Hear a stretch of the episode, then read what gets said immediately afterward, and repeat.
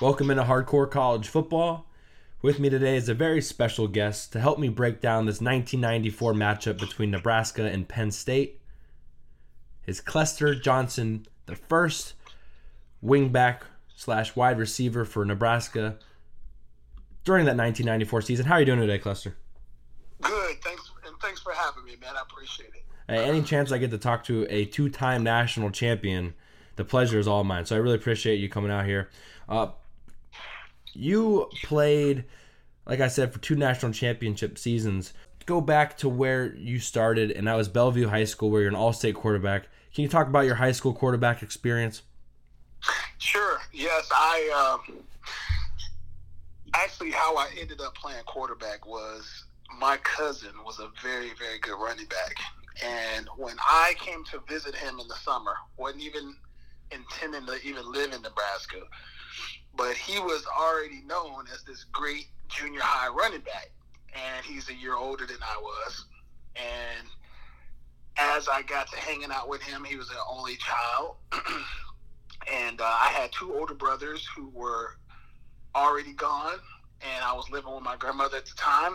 So I would come and visit him in the summer, and we concocted this idea to let's play sports together. Let's let's stay together, go to high school together.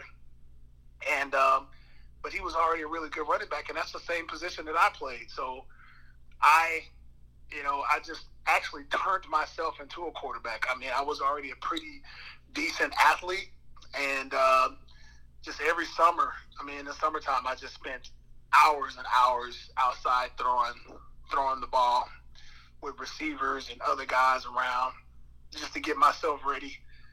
And uh, nobody expected me to actually even be the starter my my sophomore year. And uh, I beat out everybody that was there. And uh, so I ended up starting with my cousin. His name was Tojo Biggs. So I kind of give I kind of give him the props on me turning out the way that I am because initially I was a running back, and he forced me to be a quarterback. and um, I uh, and and he was an avid weightlifter. So that was another thing I had going get uh, had going for me was I followed him, who was a weightlifter. You know, he was just really big and preparation. So I know we don't want to get into the Kobe situation, but when I when I when I think of the Mamba mentality, you know, he by any means necessary become the best person you can, best athlete that you can. That was my cousin Tojo Biggs. He he did that for me. Yeah, no, you're so, a, that was absolutely that's perfect timing. You can definitely any shout out to Kobe Bryant is a shout out allowed on this show, that's for sure. And you ended up having a great high school career, and as you mentioned, you were a star in basically everything that you did. I mean, you threw for three over 3,500 yards. You ran for over 500 yards. You scored 36 touchdowns. You were a Gatorade Nebraska Player of the Year. Uh, you also played linebacker, but in total, you lettered eight times, including football, wrestling, and track. Besides football, what was your favorite sport? Definitely track. Um, I loved. I just loved sports, period. Anything that could keep me from being inside the house. Because, you know, as you, you know, I'll be 47 in three weeks, and there was no social media. There was, there was nothing to really do inside. I mean, there was, there wasn't even PlayStation. There was no podcast. there was no podcast. Uh, I think Atari 2600 came out, but I remember Atari 2600 coming out, but that was so expensive. Like we didn't have one, and it wasn't until I got into college until I really kind of got into uh, video games. Um, but all through high school, no cell phones. There was no video games. All all we could do was be outside, running around, playing basketball, playing, um, you know, pick up football and lifting weights. That's what we did. So that um, allowed me to just continue to hone my skills from one season to the next season to the next season. And what really made I would say myself different in regards to giving my body rest because this this is one of the things I feel that hurt kids today is they go year round and they never give themselves a chance to rest. Uh, in the summertime, I did nothing. So after track was over, I did nothing until the fall. I just ate, slept, and you know lifted weights. Okay. That's all I did. that sounds like a pretty good life, if you ask me. It was a great life. So, at what point did you realize that hey, like I'm actually pretty good at this football thing, and I can probably play this at the next level? What was that? Your sophomore year? At the end of your sophomore year? Uh, your junior year? At what point were, were you starting to get looks from a couple coaches? So I gotta tell you what's crazy. My aunt and uncle were not into sports at all. They didn't even realize that I was doing well. They didn't realize that my cousin, both of us, because they were all about education. They didn't care what we did as long as we had good grades. but so here's the funny thing: my junior year, they get orders to go to Korea. You, you know, my uncle was in the military. I was living with him, and he goes, "Well, looks like we'll have to pack up and we're, we're heading to Korea." I'm going. Hey, I'm getting. now, by this time, this was my junior year. I'm finishing my junior year, and we're talking. I got one more year left. Now, my junior year is when all these letters started rolling in. Nebraska, pretty much the whole Big Eight. It was the Big Eight at the time. Right. I got letters from everybody except Oklahoma and Colorado. I got scholarship offers by everybody. Six of the eight Big Eight teams, and then I had Indiana, Ole Miss, uh, Tennessee. I had uh, Vanderbilt. I had a bunch of schools that were very for, interested in me. For the sake of the argument, did Penn State offer you? They did not. They did not. I oh. don't. You know, I've never known Penn State. Even even with a lot of the great athletes that we have come that have come out of Nebraska over the years, I've never known anybody to ever have a Penn State offer. Yeah, I would. Um, I definitely. It's on the uh, pipeline for Penn State. That's for sure. but the crazy thing is, like, we Nebraska had guys from New Jersey. Um, we've had guys, obviously, from California, Florida, Texas. Um, but I can't ever remember anybody from the. Oh, you know what? We did have one guy from Pennsylvania. I remember. Um, now, do you think, and we can, we're going to actually talk about this probably more towards the end of the show, but since it's come up, let's kind of, why has that changed so much nowadays? It's not that Nebraska doesn't recruit well, but as you said, Nebraska always got the really good Nebraska kids and the really good Oklahoma kids. And now it seems it's hard for them to pull kids out of California, pull kids out of these other really big hotspots. Why do you think that's the case? So what happens, and it has happened to a lot of the great programs. I mean, Oklahoma had a moment where they were just really down. I remember in college, Alabama, you know, they had times where they just weren't really good.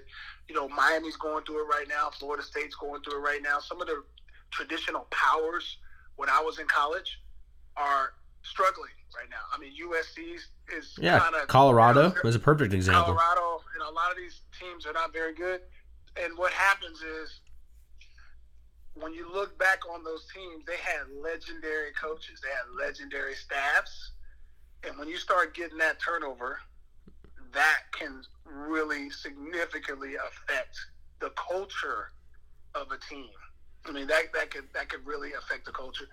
If a guy gets fired and there's no leftovers from the previous staff that had a lot of success, um, that's what happens. And I, I, say that because you, when you look at like a North Dakota State who wins FCS championships every year, those guys never, their coaches never get fired. They leave and get better jobs, but the defensive coordinator will stay back and become the head coach. You know what I'm saying? Right. So, the culture doesn't change. The culture doesn't change at all. So uh, when when Coach Solich left, who should have never been fired, because when you look back at his his his coaching record and his the percentage of games that he won, I mean, he was right under 80%. I want to say 77, 78% winning percentage. I, I bet you Nebraska would love to have that right now. right, absolutely. And let's let's put a pause on this conversation because I mean, okay. Because we can talk about this. I feel like you and I can go back and forth on this all a lot day. of places we can go. There's a Right. And so as my I I want to talk about you. Okay, we're gonna talk about you.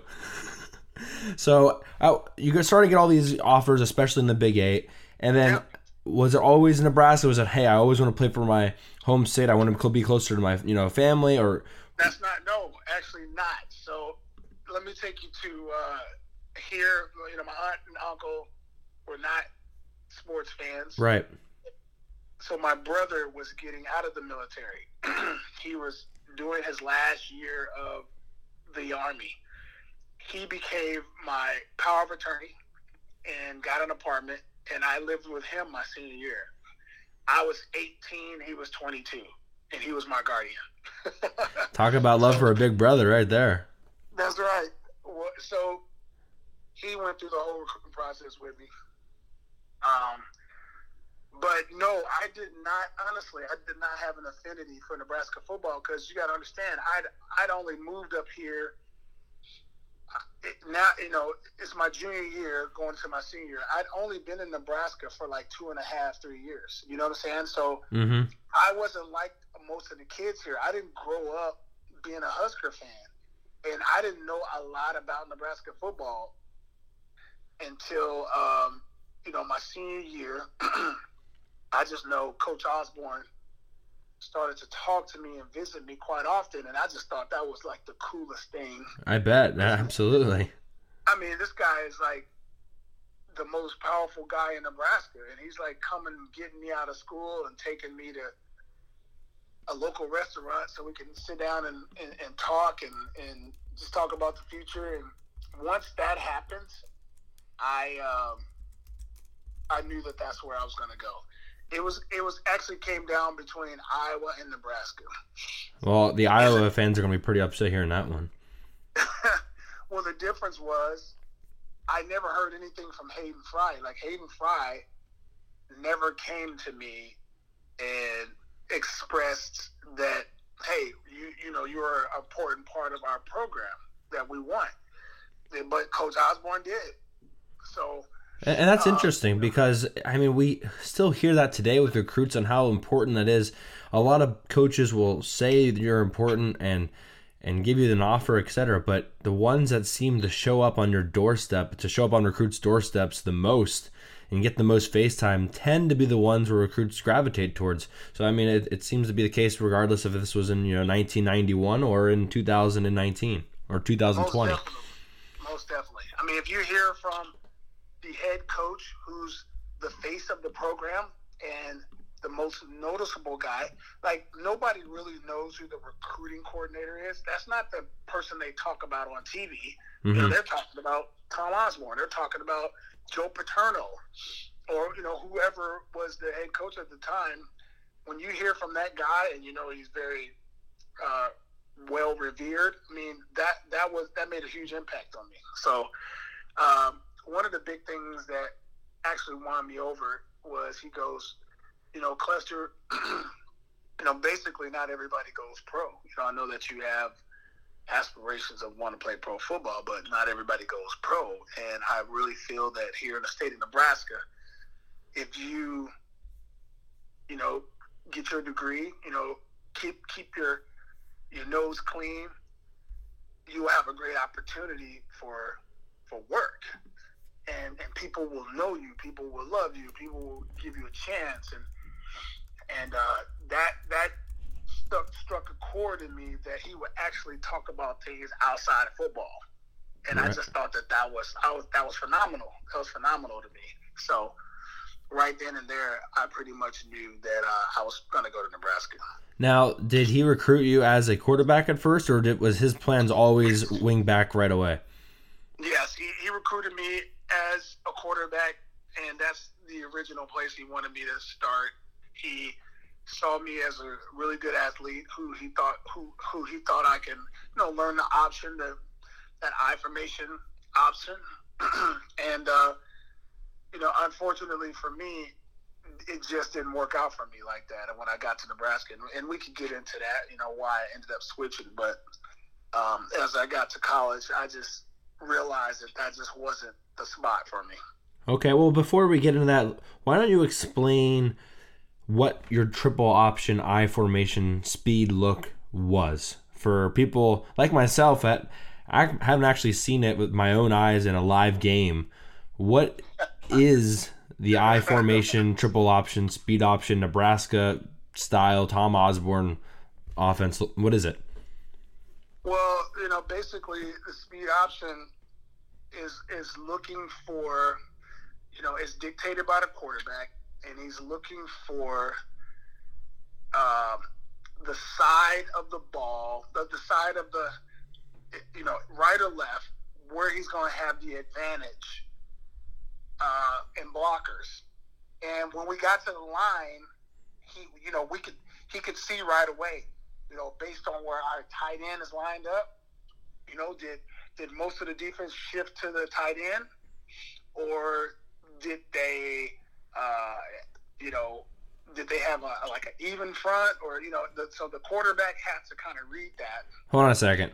You're telling me you guys didn't know if you guys were running right or left until you got to the line of scrimmage every play for the most part. So he would, so they would call a play based off of what they ran. Okay. okay what what what what the defense was set up for, what they thought they.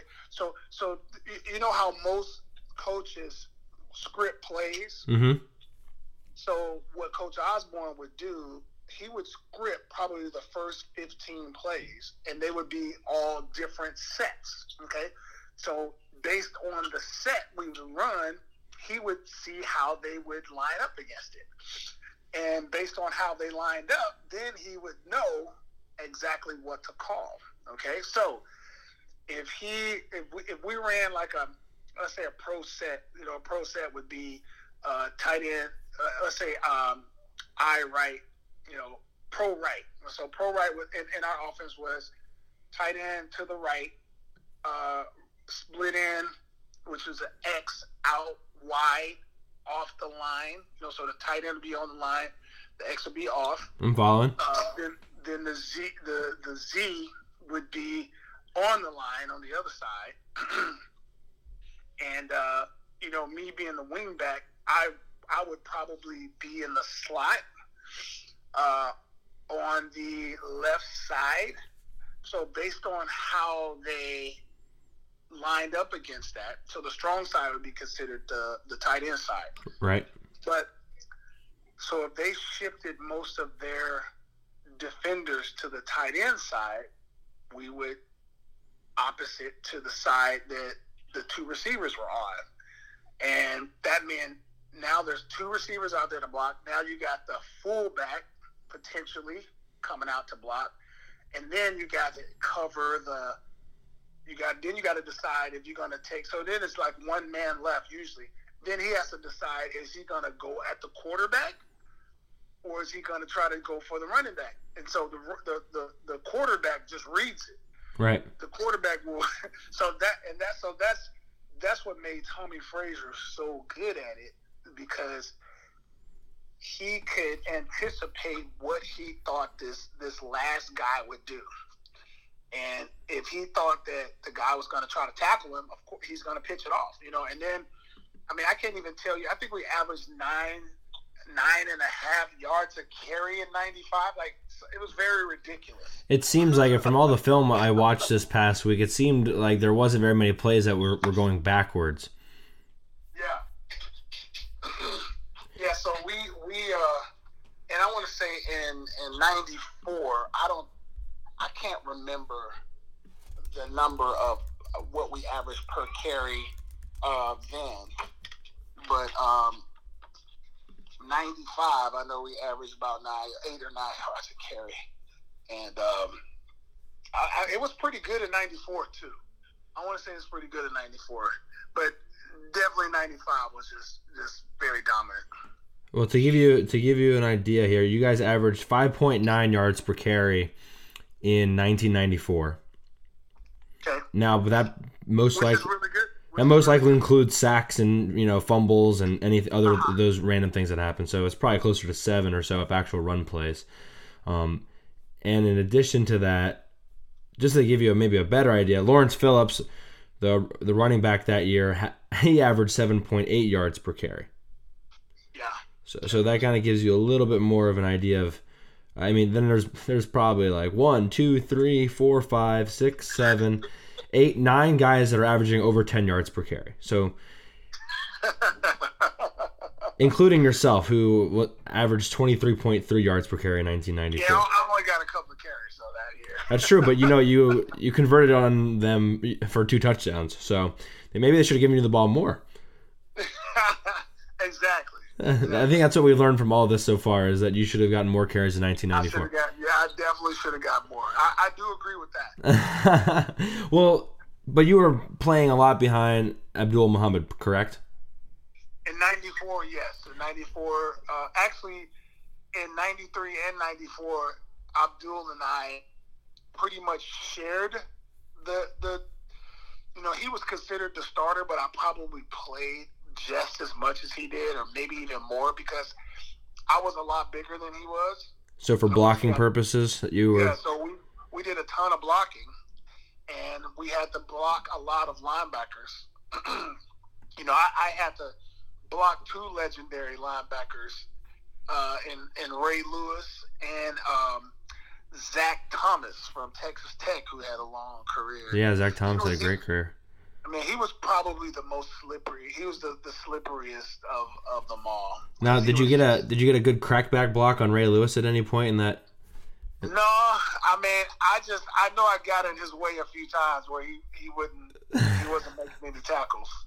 Um, Plus, those guys got really tired. I mean, we tired them out. Right, and that seems to be the the big key to this whole offense. Is not only do they have the numbers advantage, or do you have the numbers advantage, but when you come at them consistently, I mean, that's basically what the triple option teams do nowadays. Like, okay, you might beat us in the first quarter, but by the fourth quarter, we want to see you guys you know keep up with us at that point. and that seems to be if you go back and look at some of your games for example well again i don't want to get all the way to this but you, are leading me into so many great things but if you look at that miami game uh-huh. and i was going to ask you about this later but it's come up already but and maybe you can go into the exact speech but i believe coach osborne went on the line and said something at halftime along the lines of hey we keep doing what we're doing we keep playing the way we're supposed to be playing they're going to get tired and they're going to you know basically squander their three point lead at the time, which ended up being a little bit more before you guys came back. But that ended up being true. What what did he actually say at halftime? Well, you know, uh, Miami had obviously they had a little bit more. they were at home first of all. We're playing the national championship game in their stadium,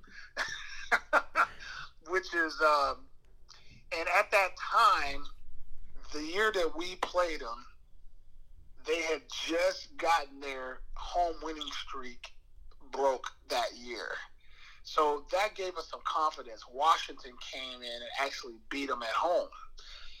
Uh, but up until that point, they were invincible in the Orange Bowl. I mean, they hadn't lost in the Orange Bowl, I want to say, in like eight or nine years or something like that. They just hadn't lost. They had this 50 something game home winning streak, and I think it's still the record today.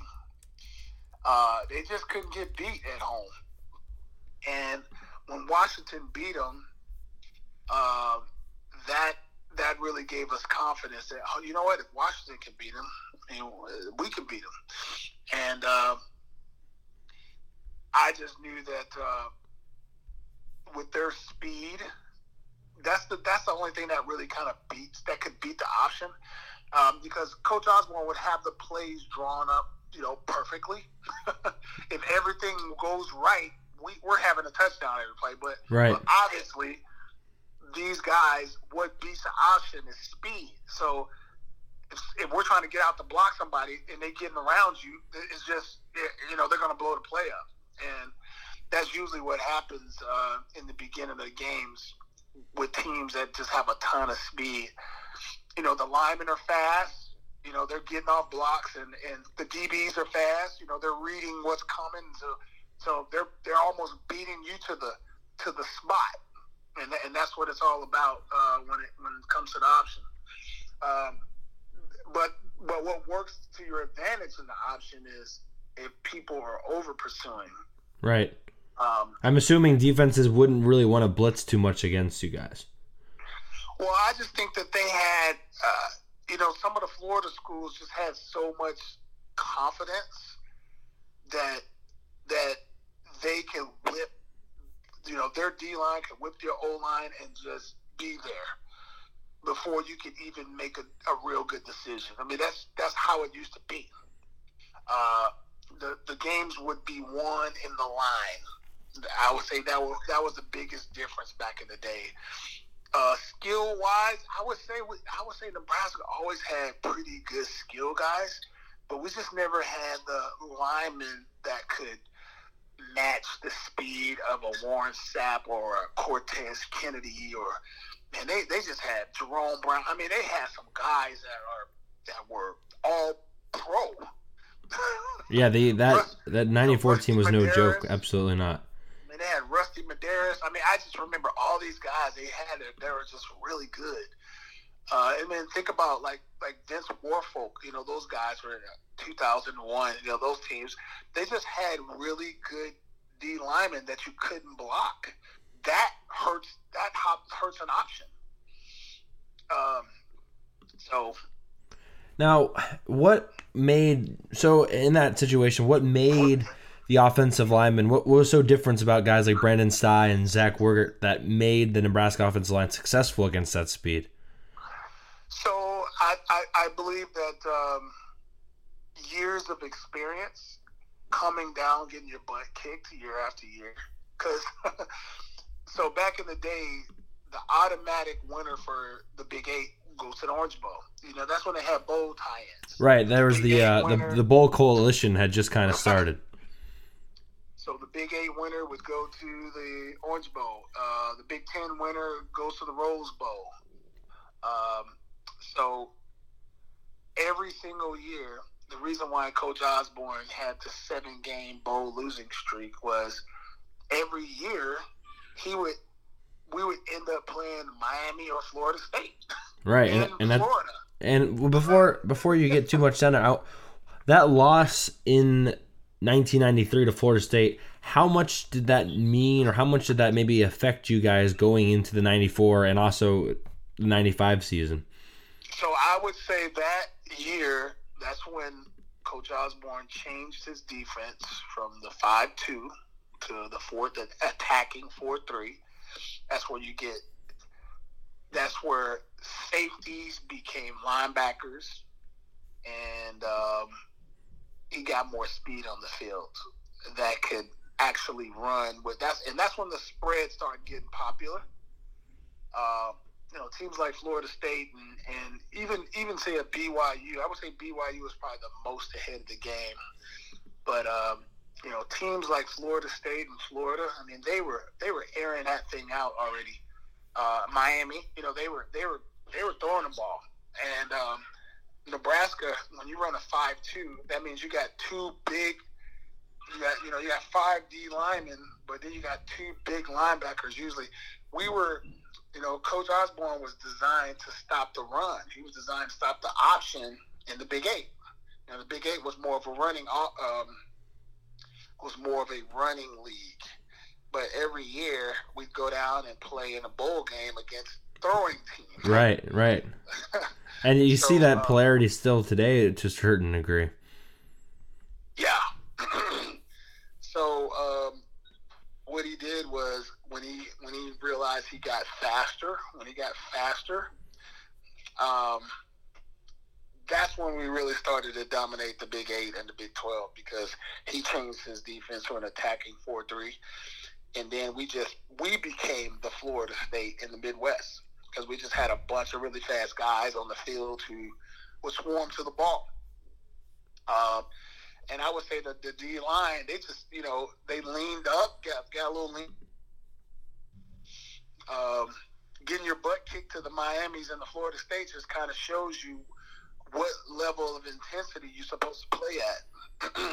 right, that makes sense. Uh, yeah, so I, I would say I, I clearly remember my freshman year, Nebraska had two losses, and they lost to the split national championships. They lost to Washington in '91, and then they lost to Miami. That was their two losses. And um, both of those teams were very similar in that they just they were very fast up front, and they had a lot of athletes who can who could really run fast. So uh, we went down to Miami and got our butts beat twenty two to nothing. But I clearly just remember the the word swag wasn't invented back then. Right. These teams just had a ton of swagger, man. They that's back when you could take your helmet off and you could make a play and stand over people, and I mean it was just a lot of that going on. And, and us as freshmen, we saw that. We saw that. We go, okay, this this this is how you're supposed to play. This is how you can't you can't be intimidated. you and, and and I think that's the time when we learn um, to have fun in a hostile environment. You know, we we got off on going to other people's stadiums and shutting it down. that, that's I mean that you see the great teams have that ability. And and the, the 94 and 95 Nebraska teams were obviously great teams. Any other any other games in 1994 that you would quickly like to point out or maybe talk about more? The at Kansas State game seems to be one um, where you guys went in there and you held them to six points, but they had some success in uh, stopping you guys as well. Now, it should be noted and should be clearly stated that at that time, Nebraska didn't have Tommie Frazier. It was Brook Berringer who was the quarterback. So you, you lose a little bit of the explosiveness uh, that Tommie Frazier brought to the table. But why why was Kansas State so successful, and, and what what made them different compared to a lot of teams where you were dropping 70 or 42 or 49 consistently? Well, think about this. K State. So K State was just like us. You know, when we dealt with the Florida States and the Miamis, they knew in order for them to go to that next level, they had to match us. And I think that Coach Osborne, um, Coach uh, Snyder, um, I would say we honestly probably had the psychological advantage over them because when Coach Osborne retired, he, he never lost to Oklahoma State, never lost to Kansas, and never lost to Kansas State. In his whole career of being a college coach, he had like a 30 year winning streak against them. It's phenomenal. So so think so think about that. Especially people for listeners, people don't realize how good Kansas State was too. It wasn't like yeah. Kansas like an eight and four Kansas State team. Like we're talking about a, a perennial powerhouse yeah. in Kansas State. Oh yeah, they had some they had some good teams, but I just remember I never ever ever felt like I was going to lose to K State, and they were good. You know, they were a top ten, top fifteen team, and uh, Coach Snyder I'm, I'm gonna tell you kind of how we psychologically. I I remember what Coach Snyder did, and this is brilliant. This is brilliant what he did, and you can't get away with this today. But this is what he did. If you look at his non-conference schedule, it would be so powder. Like, I want you to go look at those '90s K State games. Uh, before he got into the Big Eight, look and see who he played prior to Big Eight games. I mean, it would be really, really bad teams. So when they would come into the game with us, um, you know, and then they would play probably not very good Big Eight teams before they played. Because back in the Big Eight, it would be us and Colorado. It was us, Colorado, K State. Like they they just primarily had to beat us in, in Colorado. If you beat us in Colorado, you're going to the Big Eight champ. You know, you, I mean, you're the Big Eight champs. Right. So they could have a terrible non-conference, but they knew that they had to beat us two teams. So now they're getting to the point where they could beat Colorado, but they just still couldn't beat us. And psychologically, what we would say is, because they would come into our game they'd be number one in the nation defense. They'd be top ten offense. But we would always go, "Who did you play? Right. You didn't play anybody. You didn't play us. Hadn't played Colorado yet. And they probably hadn't played Colorado yet because they usually play Colorado after us. Right. But if you get a chance, look at some of those schools that they would play. I mean, it'd be like Tulsa, you know, and uh, let me see who else would they. I mean, it's just it'd be really bad schools. You know, it'd be really really bad schools. Um, you know, Colorado School of the Mines. you know, like it, it would just be really bad schools. South Dakota and they would kill those teams. You know, they would kill them. So I think it gave them a lot of confidence. You know, it, and Coach Snyder would make them believe, hey, listen, guys, we're one of the best teams in the country. We're five and zero oh going into the Nebraska game. So yeah, here I, I, I, pulled up 1991 just to give you an example. They played Indiana State, Idaho yep. State, and Northern Illinois to start the year. See, see. And then uh, in uh, Who 92? Who they play 92? 92 they had Montana, and then uh, they played Temple, and then New Mexico State. Just now you, you see what he would do? Right now, yeah, and even they weren't even really blowing out those teams in in, in 90. But they were winning. Though. Right. They were winning. They were winning. See, he comes from the worst. They would be the worst program in the country. They they came from being the worst program in the country, but he said, you know what? I'm going to start beating up on some of these teams. You know, the Temples, the New Mexicos. When we start beating them, okay, then we, we get our confidence up.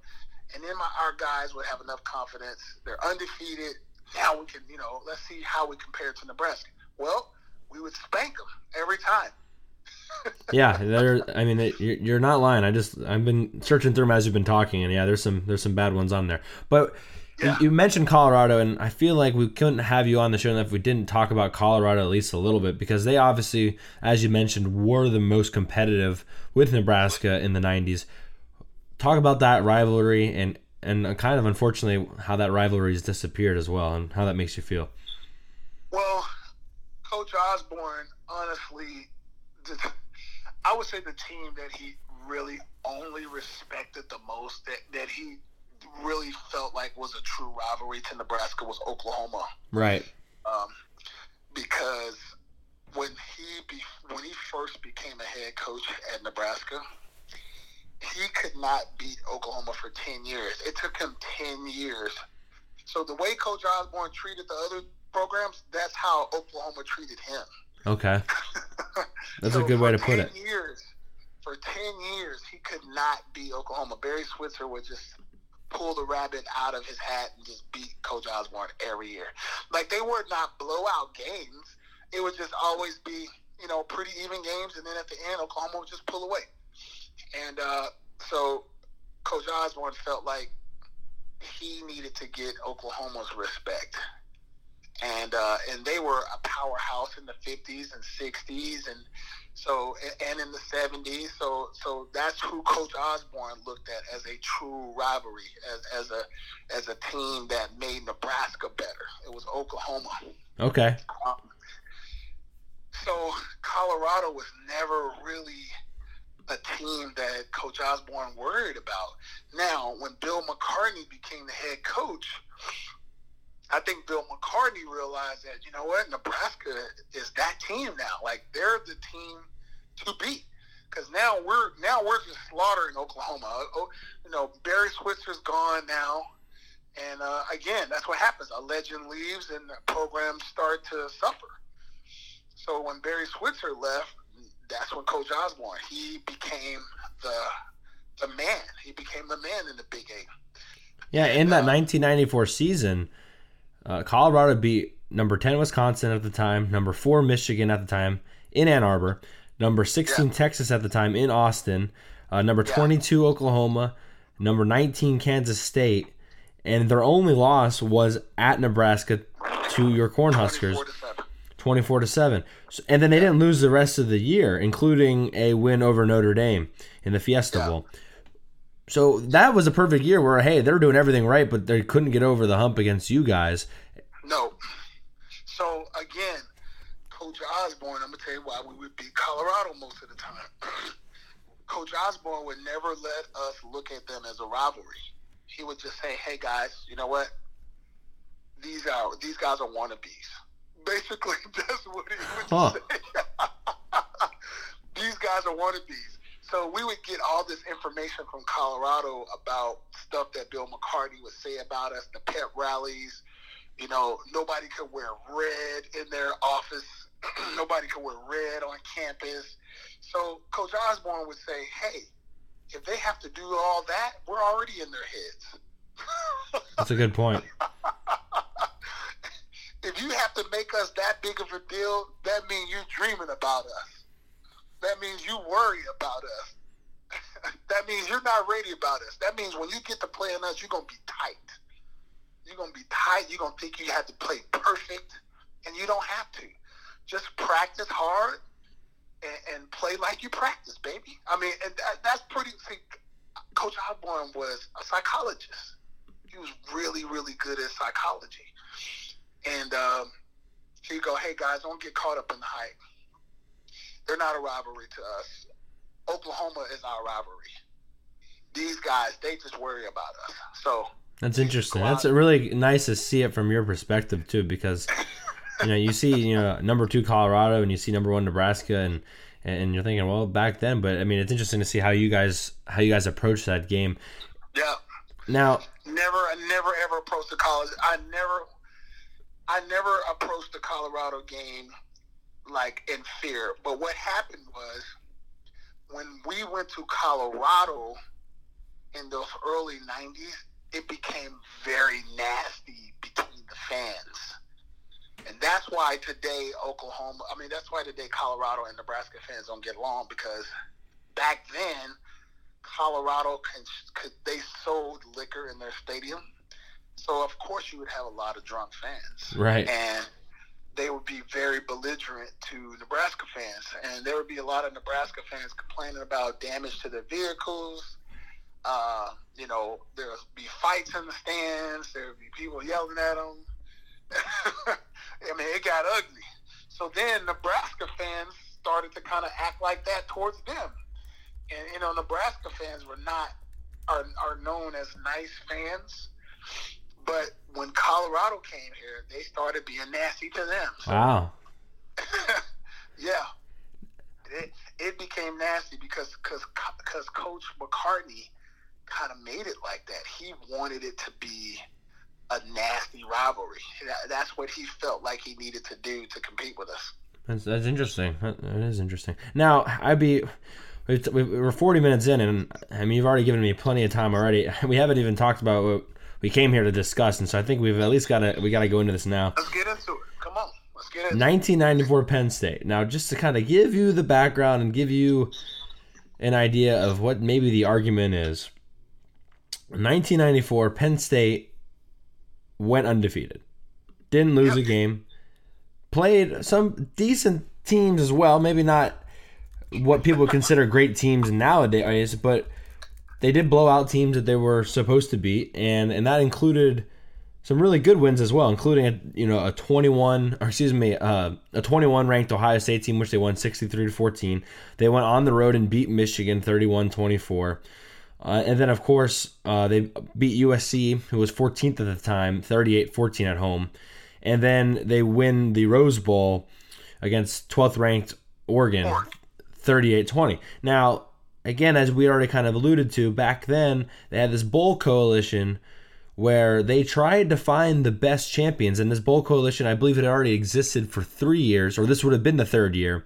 And the previous two years, it, it correctly gave the one versus two matchup because of the teams that were able to play there. Unfortunately, this bowl coalition didn't include the Rose Bowl and so basically didn't include right. any teams from the Big Ten or the Pac-12 or or or, or have you. And so Penn State, being in the Big Ten, went to the Rose Bowl as an undefeated team and didn't have the opportunity to play Nebraska, Nebraska respectfully. Now, Correct.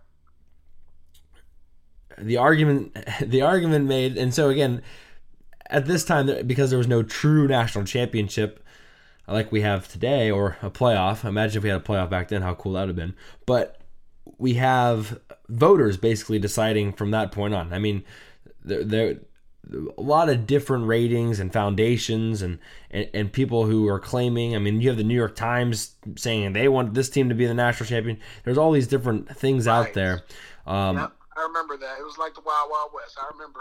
yeah, and a lot of things in college football back then were like the Wild Wild West. But Tom Osborne, and correct me if I'm wrong, but hadn't won a national championship yet.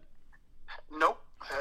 And in 1994, a lot of Penn State fans claimed that the voters sided with Nebraska because Osborne hadn't won a national championship yet. Obviously, Joe Paterno had already won two in 82 and 86, respectively. Osborne hadn't had one yet. And, and what you need to do is investigate the 82 season. well, you know, I.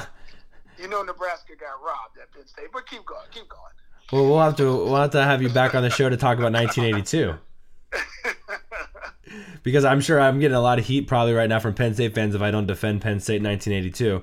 But I'm yeah. gonna I'm gonna let that one go and let that one stew a little bit between all the listeners so they can they can figure that one out. Maybe we'll have to come back and have 1982 because that would be. There, was, a, there was a mysterious Penn State catch in '82 that was way out of bounds that they got, but.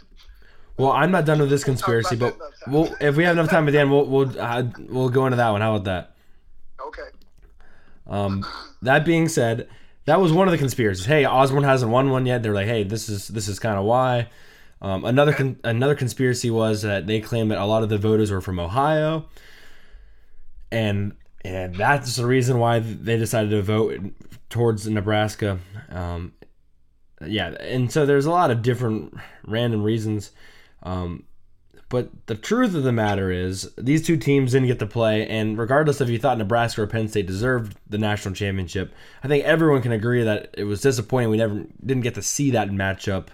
Regardless, I mean, if you wanted Nebraska, if you wanted Penn State, okay, but the fact that we didn't get to see that game happen in a national championship setting, because I'm don't get me wrong, the the Miami game and Oregon game, letting those games happen was fine, but the fact that maybe we could have had a national championship between Nebraska and Penn State after that would have been pretty incredible to have. So, with that being said, the Penn State offense pretty explosive.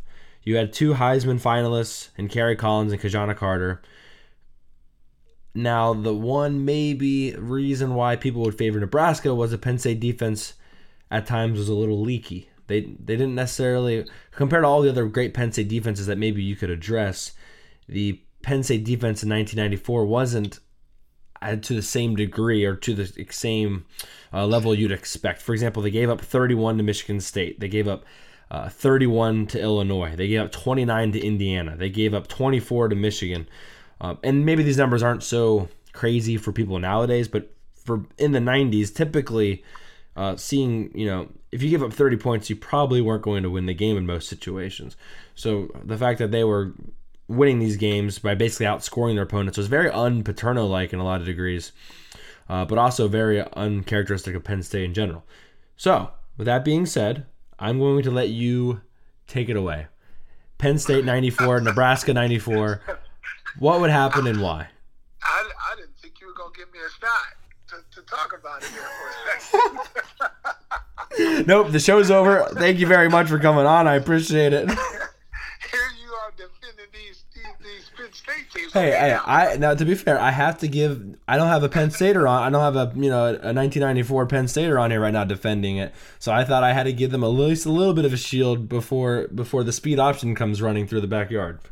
So here you go. I I remember all of this like it was yesterday, and I remember Ki-Jana Carter. I remember Kerry Collins. I remember there was a really great tight end named Brady. Last name Brady. Um, there were some really good receivers. Bobby Engram was one. I think that was one. Yeah, and one. Kyle Brady. I, I, I was couldn't. So Kyle, Kyle, yeah, Brady, Kyle Brady is really good. Yeah. I, I want to say he went in the first round, maybe um, first second round. Yep, to the um, Jets. Bobby Engram. I mean, very very good offense. Um, but like we said, um, and and and they even still say this today is uh, you know defense wins championships. And at the time I want to say Nebraska was one of the top defenses in the country. We had one of the top defenses in the country. Uh, and and giving up points wise I want to say we only gave up 11 to 12 points. You know I have the number in front of me so I was curious what you're going to say. You gave up 12.5 points a game so that was pretty good memory uh, yeah. third in the country. Yes, yes. So we were pretty stingy when it came to giving up points. I want to say we gave up less than 300 yards a game um, in total defense, or, or was it like uh, 258? I want to say. Uh, you know, actually, give me a second on that number. I don't think for some reason I don't have that number, but give me a second. I want to say uh, we only gave up probably like 250 yards in total defense. So uh, I want to say we we only averaged somewhere around 35 points a game. You so, you were pretty much around the money. You you guys gave up 179 yards of passing and 79 yards of rushing. So yes. ba- basically right around 250. We were stingy, baby. We were stingy. So that being said, here here is where I make my argument. Uh, again, when you look at your scores, um, you know, a not very good Indiana team really kind of took them to the wire. Um, then at Illinois, pretty close game. But I would say the difference maker is we go to Miami and play them in their home stadium for the national championship, and you go and play an Oregon team that was probably not very highly regarded and beat them 38 to 20. I think if Penn State really would have hammered Oregon, it would have maybe it, would, it maybe would have made a little bit better of an argument. But 38 to 20 was not as impressive as a 24-17 win against a Miami team that never loses at home. Um, I, I just say that's you know better defense, pretty good offense, beat a Miami team in their backyard. I mean. that, that's pretty hard to. to okay, now I'm gonna I'm gonna have to be defend. And now again, it's not just because I'm a Penn State fan, but it's because I I have to be. Yeah, I like to I like to hear what your rebuttal is. Today. Now the only I'm gonna rebuttal your Indiana remark just because Indiana happened to score three times in the last six minutes of the football game, so it it, it wasn't like, you know. I understand it was a little close at the end of 38-31, but to be fair, they did score 21 points in the last six minutes of the game. I just want to throw that out there. It wasn't, you know, at that point, Penn State. But here's the but, though. Here's the but. If you know that there is a team out there that that that you're competing against that you're probably not gonna get a chance to play, you gotta look impressive. I know, and you know what? The New York Times. I got. Then, that's what it had. That's what it was about. It was about you had to you had to look the part. I agree. And so does Malcolm Moran, who wrote this in the New York Times in November 6, 1994. He agrees with you. He says this. He says, quote, Next Saturday will bring the motivation of an imposing Illinois defense and the possibility that Penn State could clinch its initial Big Ten championship in the first trip to the Rose Bowl since 1923. But when the polls and rankings are revised, today's imperfections and the inevitable comparison with Nebraska's 45 17 win over Kansas could force the Lions to deal with the possibility that next time might be too late. End quote. So he agrees with you. I mean, he's out there saying, "Hey, and this is this is during the season. Like this is live takes. This is like, uh, this is as like the best thing you can get to like a first take in 1994. I mean, he's out." And he's basically saying, "Hey, you know, great, you won the game, but you didn't win it in the way you need to win it compared to Nebraska." So he's right there with you. Uh, I'm just saying they gave up 21 points at the end. It wasn't like it was a, it was a close game back and forth, but I agree. I I would say that game and the Illinois game because now Illinois had a pretty good defense to be fair. Those two games back to back like that, I think that kind of solidified to the voters yeah. why yeah. Penn State wasn't going to win the national championship. I mean, you Eh, you can't really do that when you're comparing what Nebraska was doing to teams as well. So I think that's that's the argument from there. But now that we kind of understand, and we could maybe go back and forth all day on who should win, but I think we're in agreement based off of the resumes, Nebraska deserved to win it voting wise. But if they actually played each other in a national, if you actually were on the field against Penn State, how would yeah. the game go? And maybe not just a score, but how how would the the flow of the game go, and why would the score reflect the the gameplay? Well, again, I would say the year before, you think about this we played a Florida State team that had Charlie Ward, who won the Heisman, along with some other really good receivers. Um, Derrick Brooks was on that team, who's a Hall of Fame linebacker. um, Clifton Abraham. I mean, they they had an incredible team, and William Floyd, first round fullback, and we should have beat that team. We, we, we should have beat them. We we should have won three national championships in a row. To be honest with you, um, so how you how people felt in Pennsylvania about Coach Osborne, the sentiment for him winning the national championship, we felt the same way the year before about Bobby Bowden. He had never won a national championship. And when you go back and look at that 94 game, uh, well, 93 season, 94. Right, I'm uh, following. they called back a punt return. It was a phantom um, clip in the back. They uh, fumbled the ball going into the end zone. William Floyd, they didn't call that. They had about three or four very, very crucial calls that probably today would be overturned. But since we were playing in Florida and Bobby Bowden had not won his his national championship, you can clearly see the the referees on his side. Like you could just clearly see it. It it wasn't even close. so we still end up only losing 18-16 and we missed a field goal at the end to to, to win it. Uh, we missed a 45 yard field goal. Still had a chance to beat them. So overall, the reason why I say we beat Penn State because we were very motivated by getting screwed the year before. And by any means necessary, we were going to win the next year because we had a lot of people coming back who had national championship experience the year before. And we were going to win by all means necessary. We didn't care where we were what we did, who we had to play. And that's the attitude we took going into that Miami game. We knew that it was a big challenge by try, having to play them in their stadium, which is really unfair.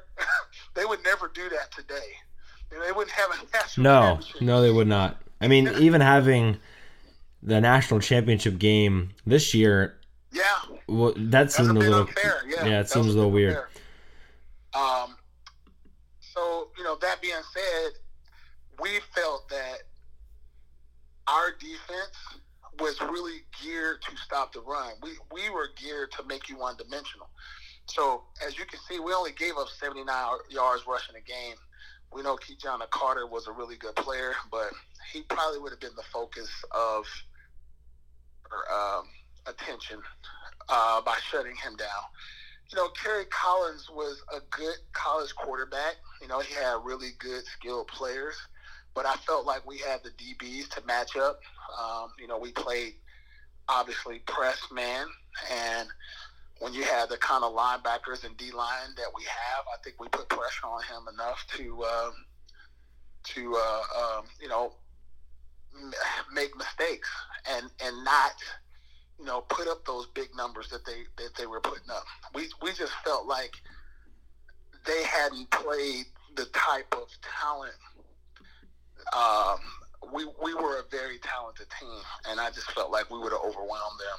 Yeah, I think we could agree that, and and by the way, how we do this is I talk about both teams, and typically I was actually just going to add your interview into that, but since we've gone on this awesome hour long discussion. I'm probably to have this separate, but I usually talk about both teams and the kind of the schedule and, and the playmakers, and then I kind of talk about what I think will happen. And then I actually hop onto NCAA football and I create the rosters and I actually simulate the games. Uh, and so we're going to get a simulation of this. And when I watch the game and I commentate the game, I'm definitely most excited to watch Penn State's offense versus Nebraska's defense. No offense to you, but I I'm really excited to see, like you said, how the this offensive juggernaut of Penn State, who scored 47 yeah. points per game, how are they going to match up, and would they score enough points? Um, and obviously, and more maybe more importantly, would they convert on the positions they got? Because as we talked about uh, before we started recording, my biggest concern is if Nebraska just gets going, if, if the the running game gets going and the clock starts churning, I don't know if Penn State gets enough possessions, and that, so that's my biggest thing. And and as I started thinking about it myself, I and we talked about this on the, uh, before we started recording as well. I think it comes down to Tommie Frazier, and that's because I think a healthy Tommie Frazier and his decision making, as you as you talked about way earlier, uh, in that option scheme, he's a difference on keeping you know maybe that third and four, that third and six, uh, moving the chains, keeping that awesome offense of Penn State's off the field. I think that's the difference. The more Penn, think about this though. Let me add something. That Penn State defense couldn't stop a nosebleed.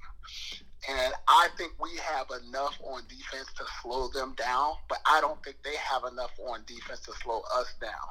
So that's where I think there's a huge there's a huge difference there. We're going to slow. I mean, they they have enough talent where they're going to make some plays, but can you consistently do that all night against a really good defense that's only giving up 250 yards a game? Um, but when you look at the Penn State defense, I mean, how many yards did they give up a game against some really, some really, uh, you know, they gave up they gave up 380 yards per game. 380 yards a game. Yeah. I mean, that's a lot of yards. They, they're giving up a lot of yards. Now, would you at least uh, concede that the Big Ten, at least, I mean, for example, the they gave up 230 yards through the air, and so how many teams in the Big Eight were playing? Uh, were playing. We're, we're throwing the ball all over the place. Yeah, so I guess that's I, I would I, I would say Colorado and K State. Colorado, K State. They, they they were they were passing teams.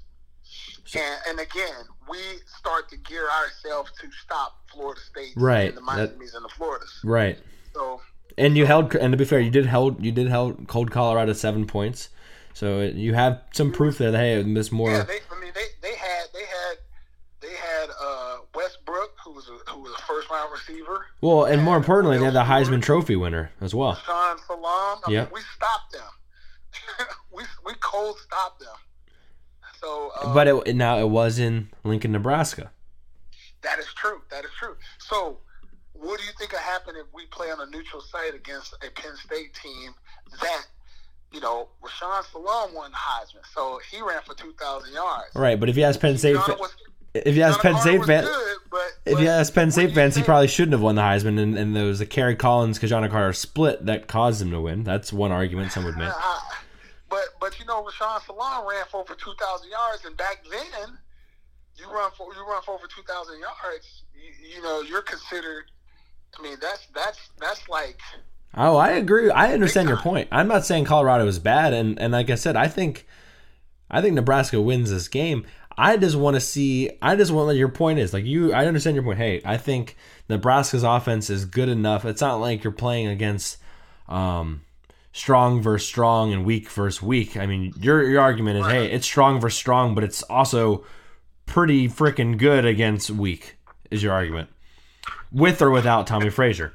And I'm saying I think Tommie Frazier makes enough of a difference where okay, and I would concede maybe Nebraska wins by three or wins by six without Tommie Frazier, and with Tommie Frazier wins by thirteen to seventeen. Maybe that's would be a more reasonable. And again, it, sure. and you look into the 1995 season, and that's something I wanted to talk about more, but we just simply haven't had time.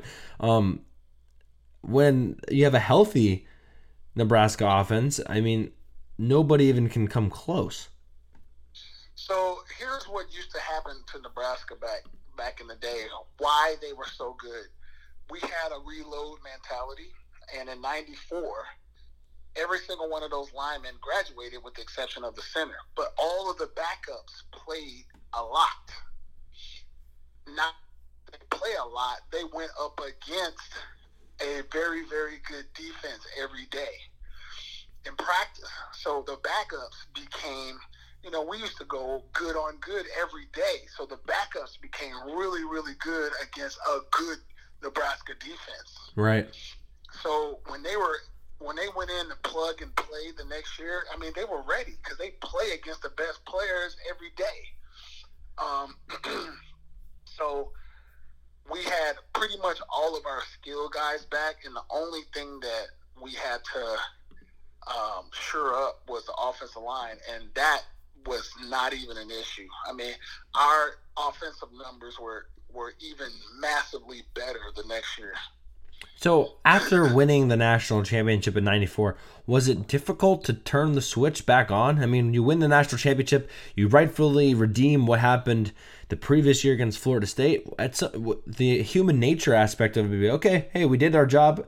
How were you guys able to say, hey, this isn't enough? We're still hungry for more, and have even a better year in '95? Well, this is why, and this is what this is where college football is different today Coach Osborne, we were we were literally three deep at every position. Like the second and third guy could start and be very good. Very good. We literally had in 95, I bet you we could have split that team, the first and second team.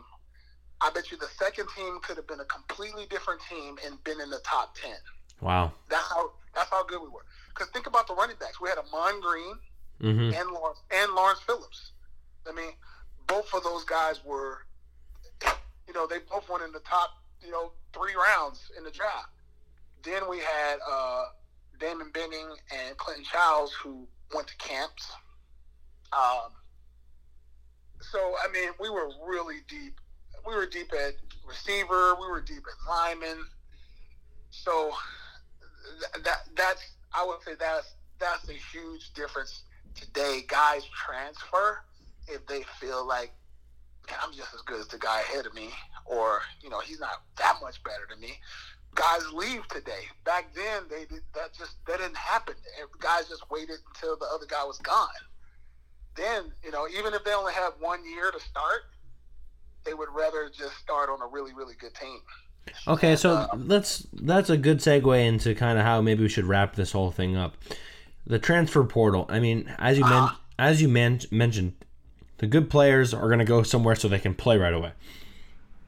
Some will argue, um, and now with the NCAA basically giving waivers away like it's free candy, most of these kids are transferring and then playing right away. Yeah. What is your feeling on the transfer portal? What is the proper way to let kids play, um, but also not be penalized? For example, if they commit to a coach in a program and then that coach leaves. Well, just like every anything, man, everything evolves. Um, I believe in evolution. Uh, sports evolve. Um, things change. Rules change. Um, because I think I think these things change because they realize there was something wrong with it in the first place. So that being said, what was wrong in the first place was everybody could see that a coach could leave with no issues. Why can't the player leave with no issue? Agreed. And that that used to be a huge deal. People used to talk about that. But now that you have allowed the player to leave, now people are complaining about that. so so how do we want it out here, people? do we want it where everybody you commit you stay where your commitment is?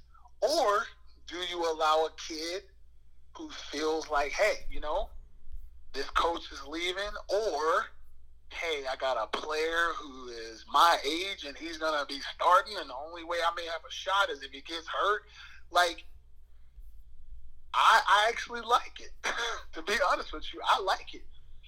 Um, now, I don't feel like you should shy away from competition. I think that you should compete your hardest. Like I think Joe Burrow did it about the about the best you could. Joe Burrow hung in there for three years.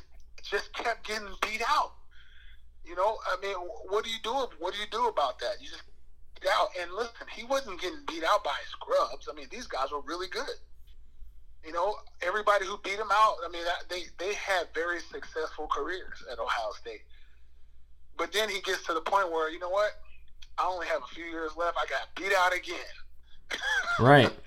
So, hey, I think I'm just as good, or you know, maybe maybe it's just a notch below, which is better than most college football players out there. So, you know, Joe Burrow showed you the power of how it could actually work out. Because just imagine if Joe Burrow just decided to, you know what, I'm just going to stay here at Penn State. Screw it. I'm just going to stay here. You would have never seen any of this. This Heisman Trophy. He's going to be the first pick of the draft now. But just imagine if he just would have stayed, he'd have been behind a really good Ohio State quarterback this year.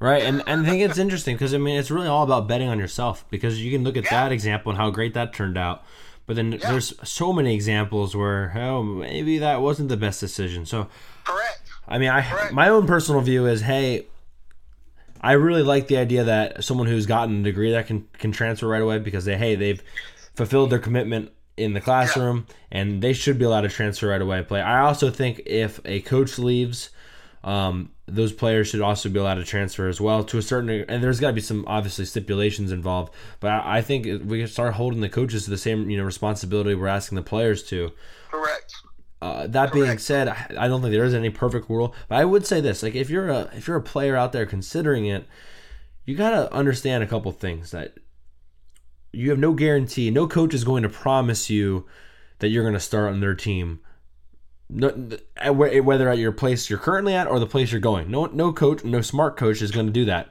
because you lose all sort of motivation, and uh, it's a silly way to do it. And my perfect example for me, since it was obviously at Penn State, was when Tommy Stevens left and went down to Mississippi State. And ah.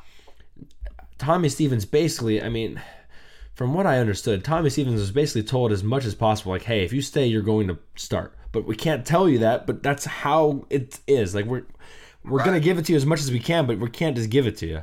Um, right. And you're never gonna get that promise anywhere. So when you leave, you have to understand that there are no guarantees, and if you go, you are risking everything. Now, if you have a degree, at least you have something to fall back on.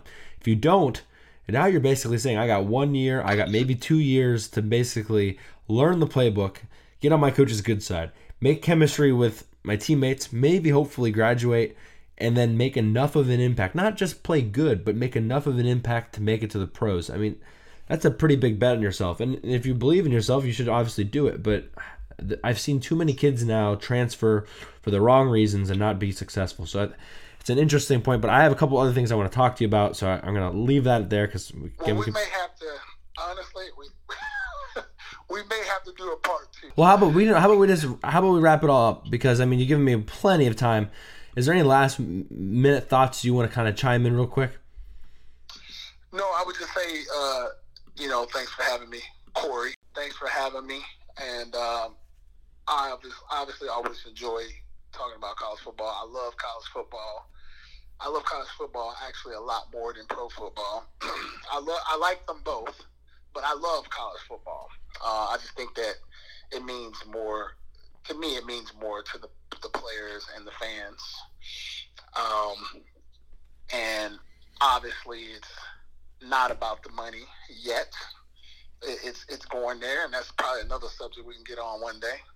You know, should college players be paid? But um, I just feel like um, dialogue is always good, and uh, there's not always um, a right opinion by one person that has all the answers. It's always good to, to brainstorm and talk about all the different issues because that's how you come up with different solutions. And just doing stuff like this, you know, I, I'm learning stuff from you by talking to you. So as long as you can, uh, can just continue to dialogue and bring up different points of views, um, that's how we solve things, and that's how we get better. So, thanks for having me. Hey, the pleasure has all been mine. This has been this has blown away my expectations completely.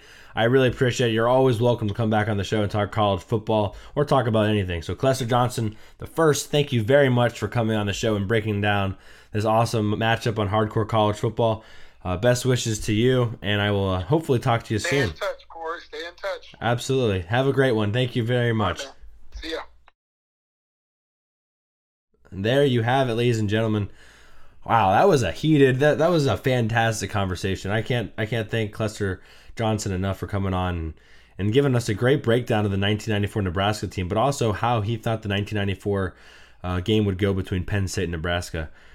I didn't expect it to go that long in any capacity, um, but I mean it was phenomenal. So I'm gonna cut this one off here. This is gonna be our uh, podcast for the week, man. I mean this is just some good stuff. Um, if you haven't already, check us out on Patreon. Check us out on YouTube got a lot of fun, great things coming our way. But I mean, this has been this has been phenomenal. Uh, with that being said, stay hardcore. Have a great one, everybody.